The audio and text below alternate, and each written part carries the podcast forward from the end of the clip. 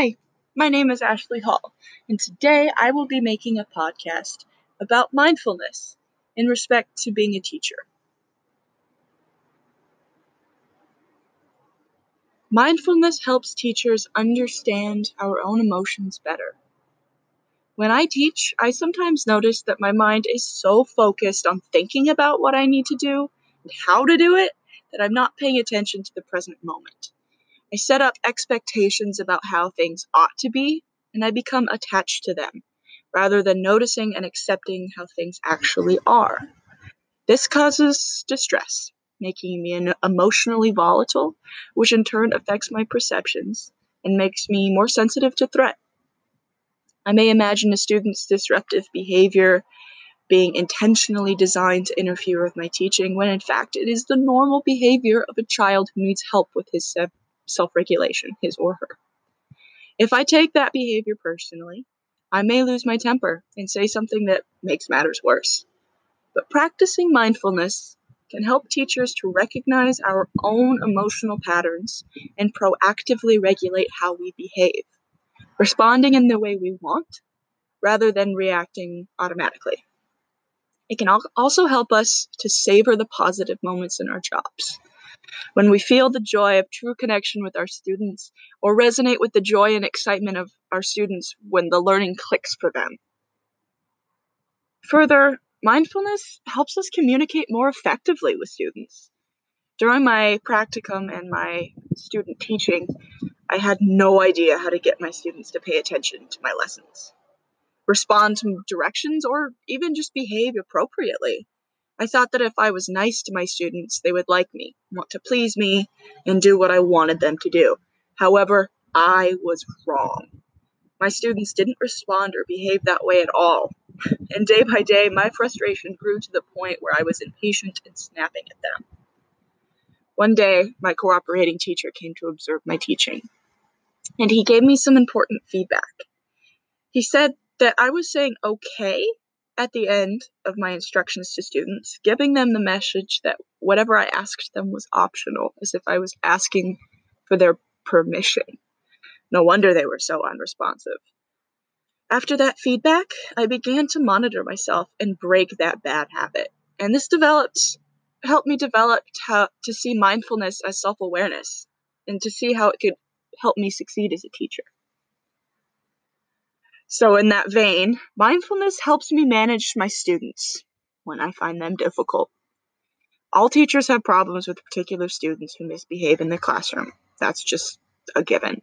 But mindful awareness can help us attend to what's happening with a child to cause them to misbehave. Sometimes students misbehave because the environment is inappropriate for their developmental stage. For example, we can't expect a kindergartner to sit quietly listening to adult an adult talk for long periods of time. Children exposed to trauma in their lives tend to be hypervigilant, which consumes a lot of cognitive resources and can lead them to learn more slowly than other students or to be overly sensitive to changes in any environment that they're in.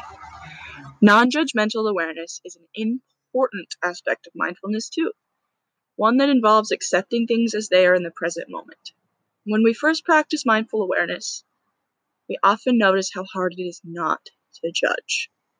But as we observe ourselves engaging in judgment, we become more aware of it in the moment. Our mind begins to settle, and eventually our tendencies to judge subside. Judgment often includes the feeling of guilt and shame. Sometimes teachers judge their students harshly and unconsciously using guilt and shame as management techniques with their students, probably because they've learned these tex- techniques as a child from their own parents. But there's plenty of evidence that this approach does not work. Rather than encountering encouraging children children to behave, it promotes resentment, distrust, and retaliation. Mindfully recognizing our emotional responses towards students may help us understand why they are behaving the way they are. If we feel annoyed, the behavior is likely attention seeking. If we feel threatened, the behavior is likely a bid for power. If we feel hurt, the behavior is likely an attempt at revenge. If we feel discouraged, the student is likely giving up. These feelings can help us respond more appropriately to the underlying issues of our students and help us shift from a negative appraisal to a state of compassion. Which brings me to my next point. Mindfulness helps us set up positive learning environments. There is a mistake, a mistaken belief among many teachers that we can and must control our students' behavior. However, this sets us up for power struggles, where our attempts to control are likely going to backfire. It's far better to create and maintain an effective learning environment by learning to control ourselves. We can control how we communicate, how we behave, and where we position our bodies in space. We can set and reinforce expectations and limits, and we can control the classroom physical space so that it supports student learning. Knowing what's going on in your classroom and with your students is crucial to your ability to orchestrate the social emotional dynamics of the physical places that you are conducted to learn.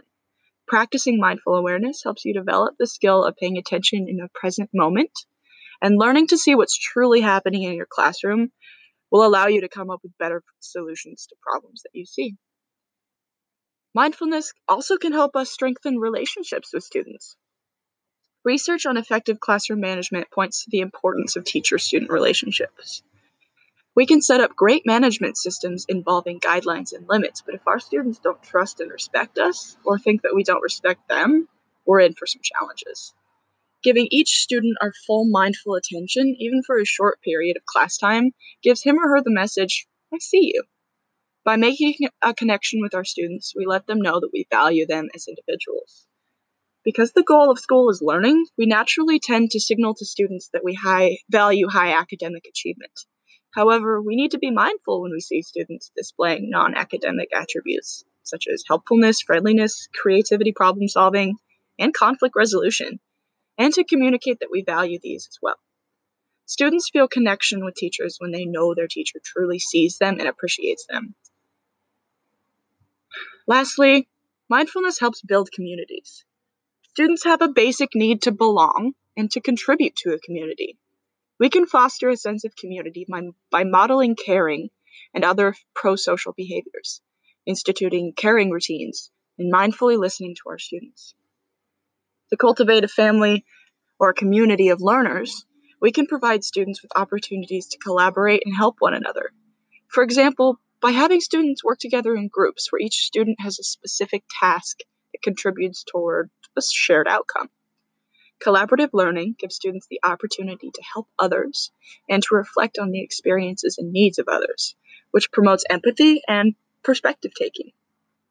Another way to build community among students is through joint service learning projects, where students work together on giving back to the community in some way.